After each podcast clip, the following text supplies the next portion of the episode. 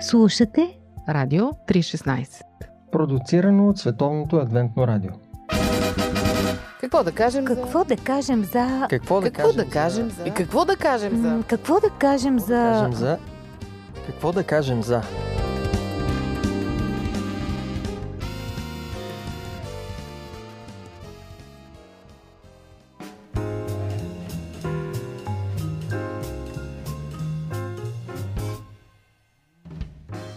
Здравейте, скъпи приятели! Аз съм Мира и днес си говорим за индивида и общността. Всъщност, ако трябва да бъдем честни, това е сравнително нова тема. През хилядите години, през които хората са съществували, изобщо този въпрос не е стоял. Човекът си живее в общност и това е. Не може да оцелее нито физически, нито духовно, ако е сам. Ние сме програмирани да живеем с други. Дори в Библията е казано, не е добре за човек да бъде сам. И така Господ ни е заредил софтуера. В същото време обаче всички ние, които живеем в общности, си знаем, че това носи сериозни недостатъци, най-вече защото няма начин да се измислят такива правила за функциониране на общността, че всички да са винаги доволни. Налагат се компромиси, понякога компромисите водят до бунтове, правилата се преструктурират общността, но все пак тя се запазва. Едва може би през последните стотина години се заговаря за индивида, като нещо по-важно от общността, поставянето му над нея. Техническия напредък направи възможно човека да живее и да оцелее сам и сякаш стигнахме до пълното освобождаване. Днес обаче психолозите бият тревога, че психиката на съвременния човек се е променила и то не към добро, точно заради този индивидуализъм. Та днес с Ради, с Боби и с Пепи си говорим за това, кое е по-добро. Индивида или общността. Има ли начин да ги примирим? Почвам веднага да питам, вие от кои сте? От индивидуалистите или от колективистите? Има и от двете неща в мен. По принцип съм ориентиран към общността, но си има моменти, в които предпочитам да съм сам. Сега се измъкваш, но както и да е. Направо се измък. С това мисля, че разговора приключи цялата дискусия.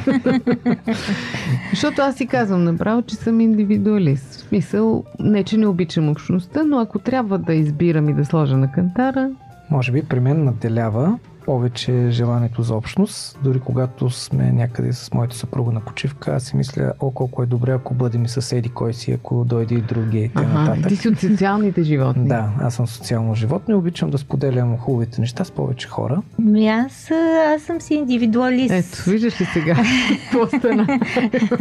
който не се раздвоява в желанието си. Но от друга страна, не обичам да съм абсолютно изолирана. По някакъв начин свързана съм в семейството си, така в тесни приятелства. По-скоро при мен имам някаква фобия от тълпите, от големите общности, дори когато са добронамерени. Нещо Нещо не ти рази. не ми понася, Но не пък знам. имаш Ама много приятели. има много, обаче предпочитам да се виждам индивидуално. Тета, тет.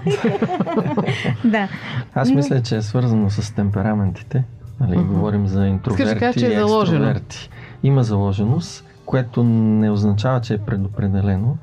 И аз по темперамент се считам, че съм индивидуалист, интроверт. Но благодарение на християнската църква, това ме промени и станах постепенно колективист.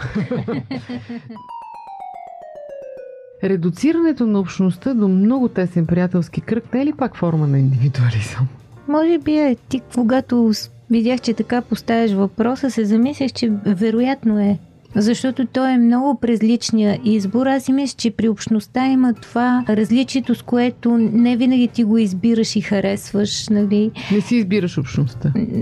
До някъде из, избираш, но често си посаден, нали, в града, в мястото и всичко това те форматира по някакъв начин. Вижда се, че когато отидеш дори в друг град да живееш, да не говорим в друга страна, по какъв начин ти си същия, нали, със същите разбирания, но обществото, общността те преформатира. И всичко това го забелязваме, нали, в себе си отстрани. Ние малко тук се събрахме с индивидуалисти, бе. Само Пепи, дето е така по-социална личност. Заставам ли да се тръгвам?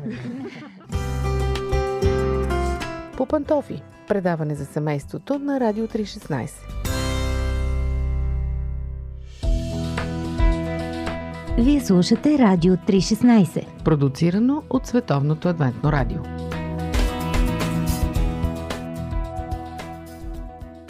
Кои са хубавите и кои са лошите страни на това да живееш в общност? Можем ли да го изчистим това? Защото явно бягаме по някакъв начин от общността. Малко да върна въпроса. Според мен, дори една малка общност пак си общност. От двама и от трима души пак бих могъл да я нарека общност. Тоест, това е някакъв вид миниатюрна общност.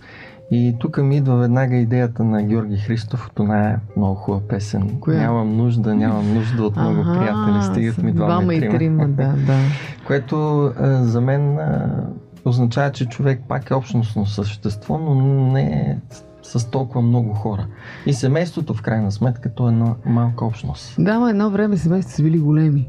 Е, Да. братовчеди, лели, чичовци, баби, дядовци, брате, сестри, не знам какво, по 30-40 човека едно семейство. Мгм. Сега го няма това. И много са общували помежду си също. Баща ми ми е разказвал как са се събирали родата с толкова много деца по цял ден играят, докато родителите имат обща работа.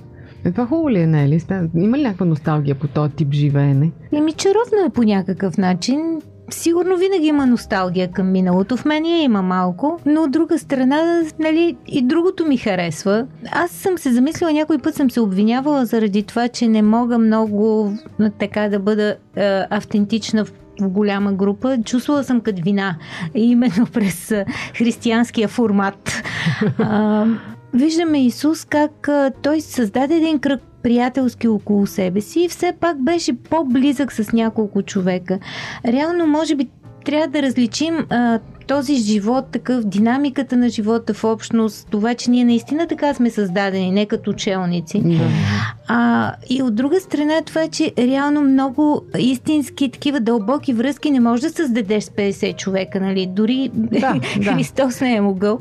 Така че общо взето освен в семейството се говори, че ти реално можеш да имаш отношения с 5 човека близки. Нямаш нито времето, нито потенциала за плод, поне така казват, нали, психолозите. Да. Аз си мисля, че общността има някакъв вид, ам, как да кажа, редуциращи функции. Нещо като, като редактор, който ни пази от големите грешки. Колкото и да аз, нали, признах си, че съм индивидуалист до голяма степен, обаче в същото време осъзнавам, че именно общността ме е предпазила понякога от големи глупости в живота. Мгм. Защото като дойде човек един и ти каже, и то човек, който познаваш, с който реално живееш заедно, ти казва, виж какво това е, не дай да го правиш, или пък не се доверявай на това, на този човек, или не вземай това решение и така нататък, ти почваш да се вслушваш и това те държи в някакви разумни граници на живота. Така че общността не е нужда само за физическото оцеляване. това, което е било в миналото, което днес започва да отсъства и в обществото, събрание на Да. индивидуалисти, е това, че човек се отучва да бъде егоист, да мисли Да, само за може себе би си. егоизма ни тласка към този индивидуализъм. И... Аз си мисля, че по-скоро възможността да оцелееш без много хора прави хората индивидуалисти. Ако дойдат трудни времена, когато оцеляването няма да зависи само от мен и от моите способности, а ще имам нужда от помощта на други хора, тогава без да искаме ние ще създадем общност. За, дори без да загърбваме индивидуализма. бих дал като пример моя син. Той е едно дете. И е много по-трудно да се научи да отстъпва, отколкото когато са две-три деца. Има приятелчета, които са по две-три деца в семейства. Той и, и там е много по-лесно. Ние с майка му влагаме много повече усилия да го учим да, да отстъпва и да дава на другите от играчките си да прави жест към тях, отколкото да мисли само за себе си. И при нас беше същото, абсолютно. М, Общността има някакви такива оздравителни, терапевтични функции. Добре, малко ще прехвърля върху темата за любимите ни технологии. Фейсбук групите общности ли са? Как мислите? Определено. Нещо, което не се е срещало преди, но въпреки това са общности. Не е ли малко фейк? Според мен не, защото дори хората, които са на телефона си, те в момента общуват с някого и макар да не обръщат внимание на хората около тях, те всъщност обръщат внимание на някои, които са по-далече. Не казвам, че това трябва да бъде така, не трябва и двете неща да се развиват. Тоест, ние трябва да дигнем в един момент поглед от устройството и да огледаме хората около себе си, защото може да пропуснем нещо съществено. Според мен не, не бих нарекал Фейсбук общностите общности. Или по-скоро живот в общност. Това не е живот.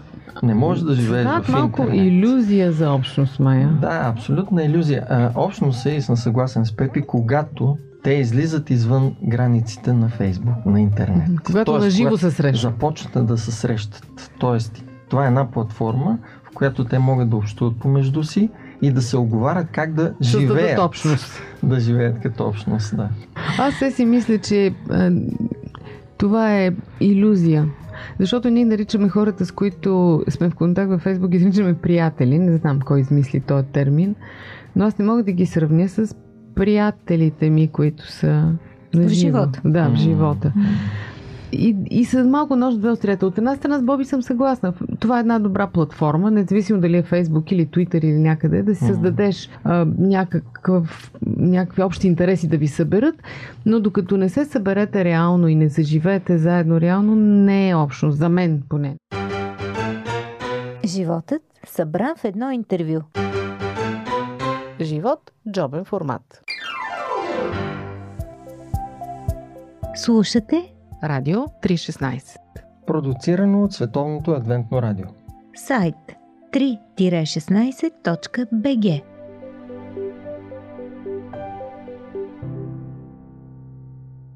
Когато дойдоха първите вълни на бежанци, в църквата няколко души казаха, дайте да направим нещо за тях. Това бяха истински бежанци, бягаха от война. Те ни разказваха ужасите, които са преживели. Ние организирахме събиране на помощи за тях. Отидохме в ам, Харманли, там точно в лагера, раздавахме ги.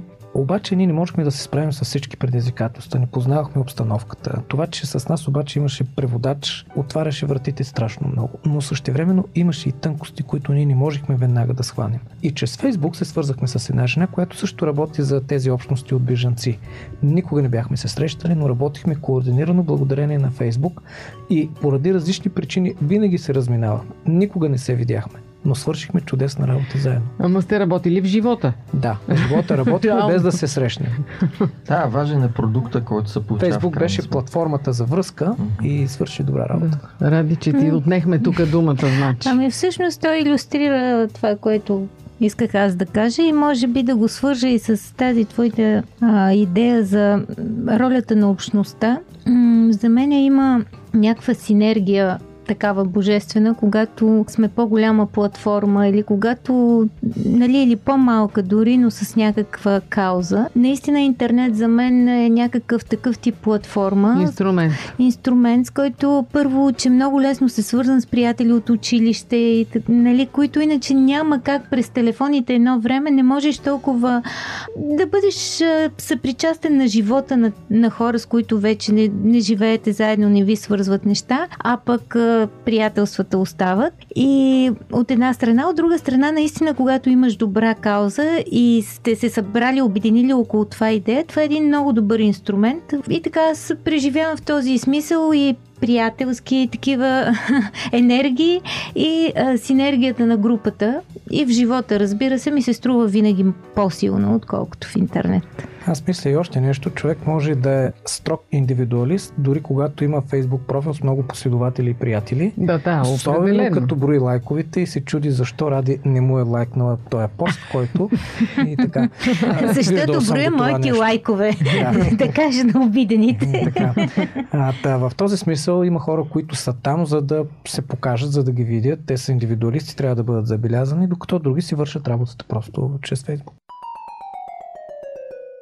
Как да научим децата си да живеят в общност? Това е, го задавам към вас по принцип, не само нашите личните, собствените ни деца. Как да научим децата да живеят в общност? След като точно технологиите ги разделят, това, че са, растат сами или пък в малки семейства. Спомням си една карикатура я давам като пример. А, 90-те години, как една майка вика на детето си, прибирай се, ако ни дойдеш до колко часа ще заключа навън да останеш. А сега в а, нашето съвреме, хайде моля ти се, стига си стоя пред този компютър, излез малко навън да се разходиш. Това е много вярно. Оказва се, че днес младежите повече и не само младите хора общуват а, чрез Фейсбук. И някак си там се случват нещата за тях.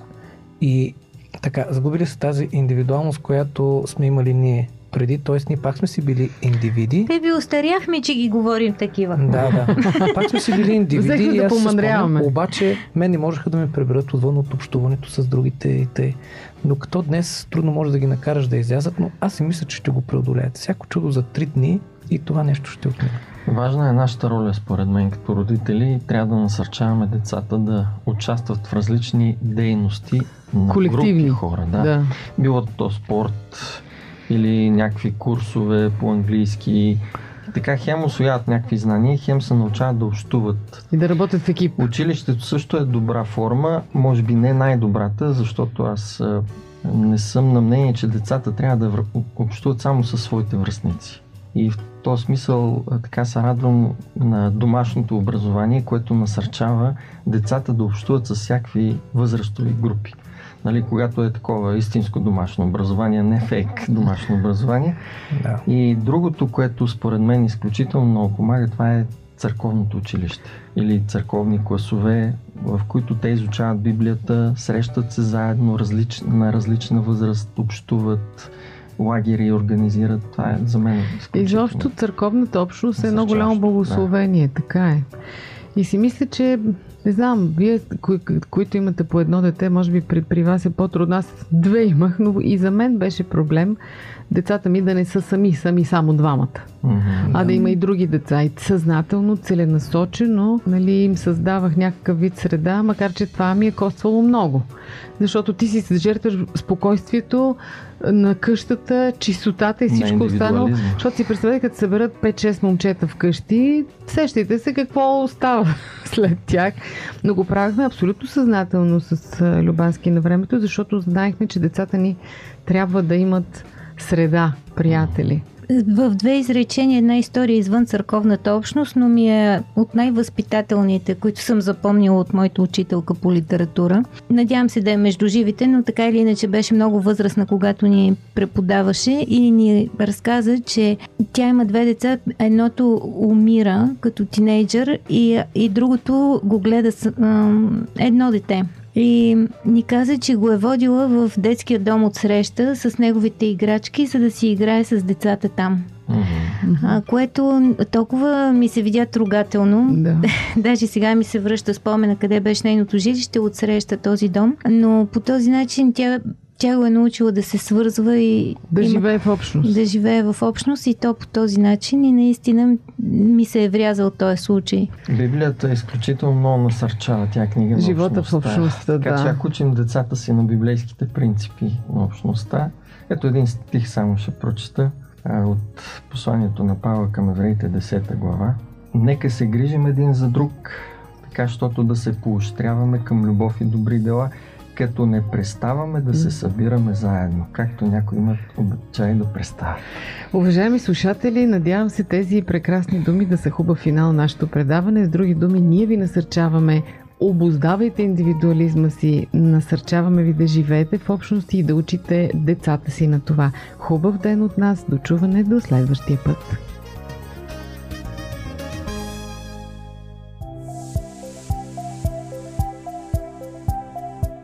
Слушате Радио 316. Продуцирано от Световното адвентно радио. сайт 3-16.bg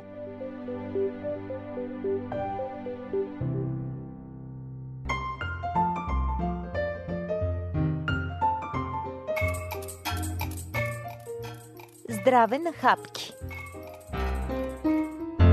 Доктор Питър Ландлес е клиничен кардиолог с дългогодишна практика. Обеден е в холистичния подход към здравето. Освен това е изпълнителен директор на Международната комисия за превенция на алкохолизма и зависимостта от наркотици към ООН, щатен сътрудник на Американското дружество за ядрена кардиология и професор по медицина в университетите в Мериленд и Лома Линда.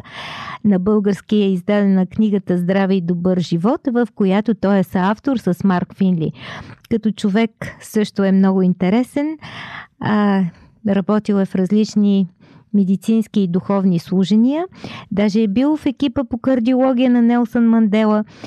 И освен това, семейството му в пакет допринася в това, в което доктор Ландлес вярва, а именно холистичното здраве, защото дъщерите му са терапевти и двете, а за капак има и много приятно чувство за хумор. Нямаше даже скруполи да ни разкаже виц и не се стърпя да пусне още една шега в края на разговора, който проведохме и може да чуете в предаването Джобен формат.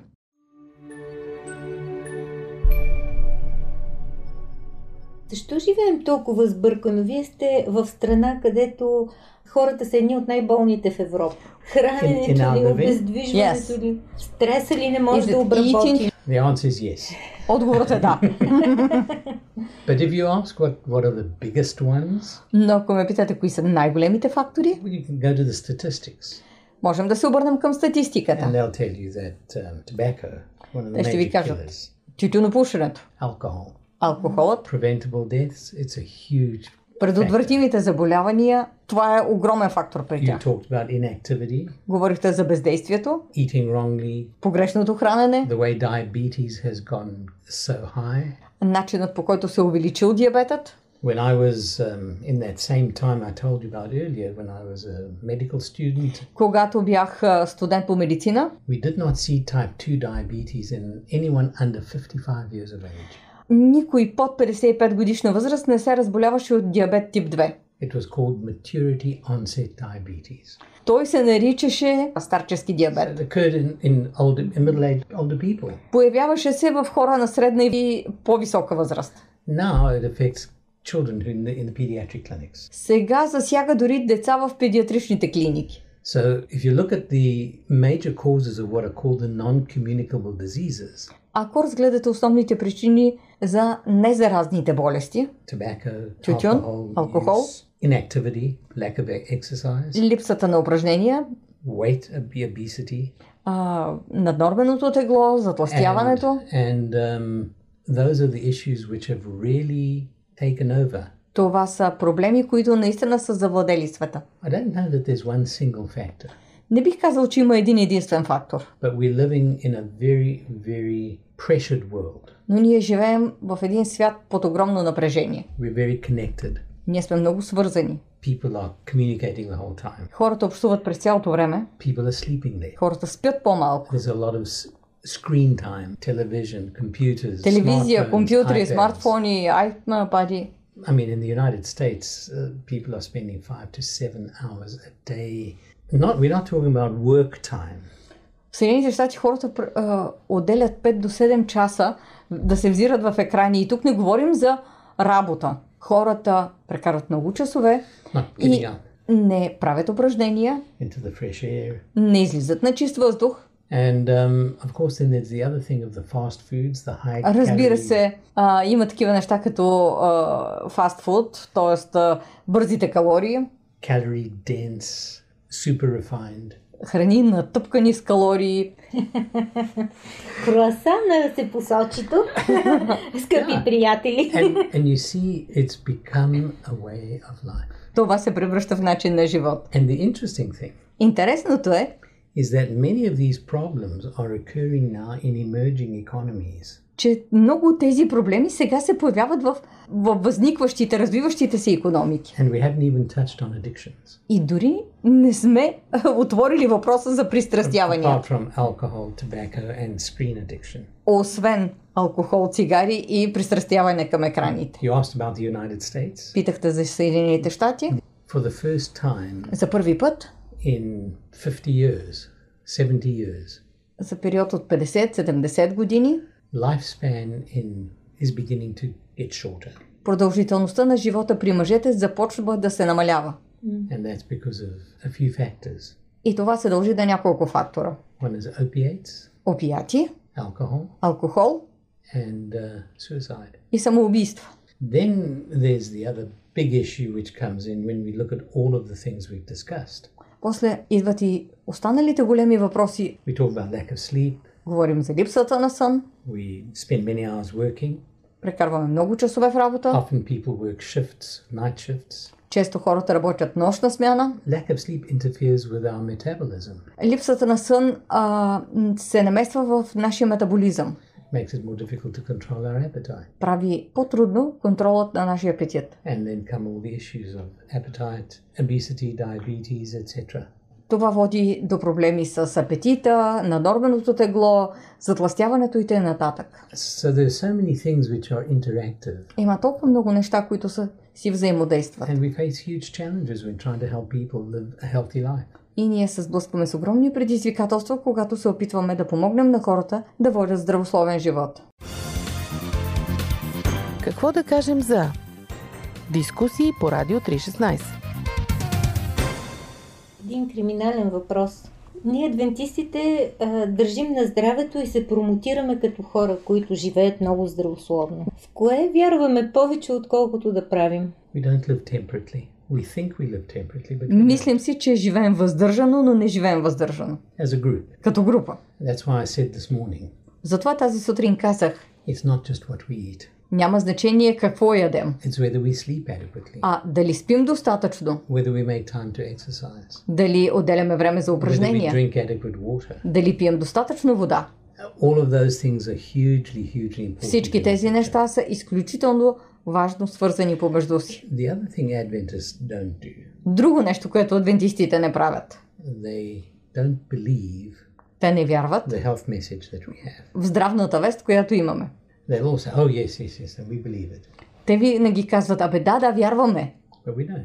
но ние не Because вярваме. if we did, Защото ако вярвахме, we would practice it. щяхме да го практикуваме. There are more people who keep Sabbath Има повече хора, които спазват съботата, отколкото хора, които спят по 8 часа всяка нощ. If you look at it, when one is sleep deprived, А когато човек има недостиг на сън, who is over the legal limit of alcohol when they're driving.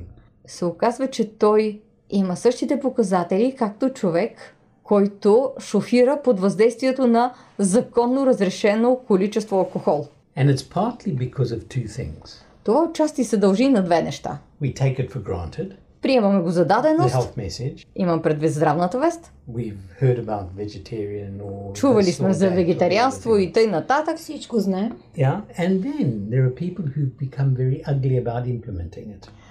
Освен това има много хора, които са станали отвратителни в приложението. Almost make us as if we don't, we, we actually want to reject it because of the way it's put across. Всъщност, понякога ни се иска да отхвърлим веста заради начина по който тя е представена. And in so doing, we punish ourselves. По този начин ние всъщност наказваме самите себе си. It's the knowledge behavior disconnect. Познанието и поведението не са свързани. And the Bible says, if you know it, happy are you if you do it. Библията казва, ако знаеш, блажен си ако го правиш. Вие сте рядко откровени. It's sometimes, um, sometimes people don't like that. Понякога на хората това не им харесва.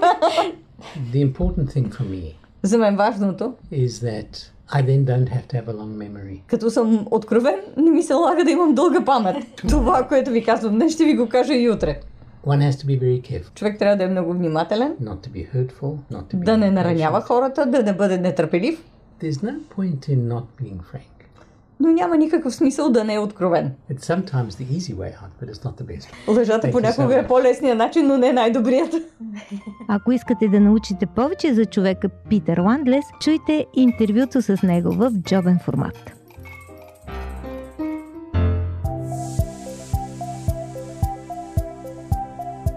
Радио 316. Продуцирано от Световното адвентно радио.